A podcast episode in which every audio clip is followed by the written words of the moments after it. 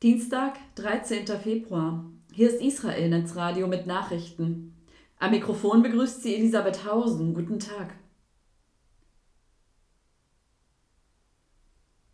Polizei ermittelt nach Aushang in Davos. Ein Aushang im Schweizer Urlaubsort Davos sorgt für Aufsehen. Darin teilte ein Bergrestaurant auf Hebräisch mit, es verleihe keine Wintersportgeräte mehr an unsere jüdischen Brüder.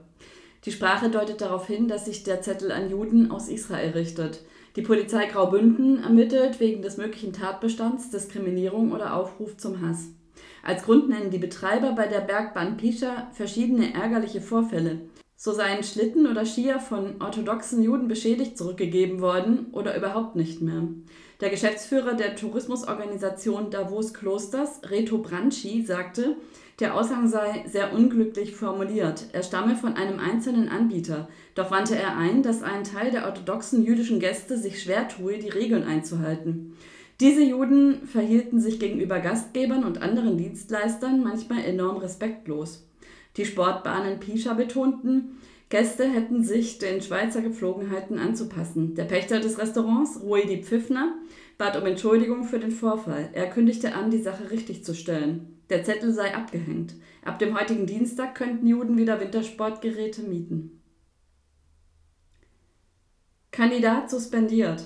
Die britische Labour-Partei hat ihrem Kandidaten für eine Nachfolgerwahl im Wahlkreis Rochdale, Assa Ali, die Unterstützung entzogen. Grund dafür seien neue Erkenntnisse zu anti-israelischen Äußerungen des Bewerbers. Ali fiel bereits in den Wochen nach dem Hamas-Massaker vom 7. Oktober mit Verschwörungstheorien auf. Er vertrat die Ansicht, Israel habe den Angriff zugelassen, um einen Vorwand für den Einmarsch in Gaza zu schaffen. Seine Partei verteidigte ihn zunächst. Neuere Behauptungen Alis über den Einfluss von Medien aus jüdischen Vierteln führten am Montag zur Entscheidung von Labour. Diebe ertappt. Drei Palästinenser haben am Donnerstag Armeeausrüstung von einem Militärstützpunkt im Süden Israels gestohlen. Dabei wurden sie von der Grenzpolizei auf frischer Tat ertappt. Das teilte die Polizei am Sonntag mit. Die drei Verdächtigen sind palästinensische Brüder im Alter von 16, 26 und 37 Jahren und Einwohner von Yatta im Westjordanland.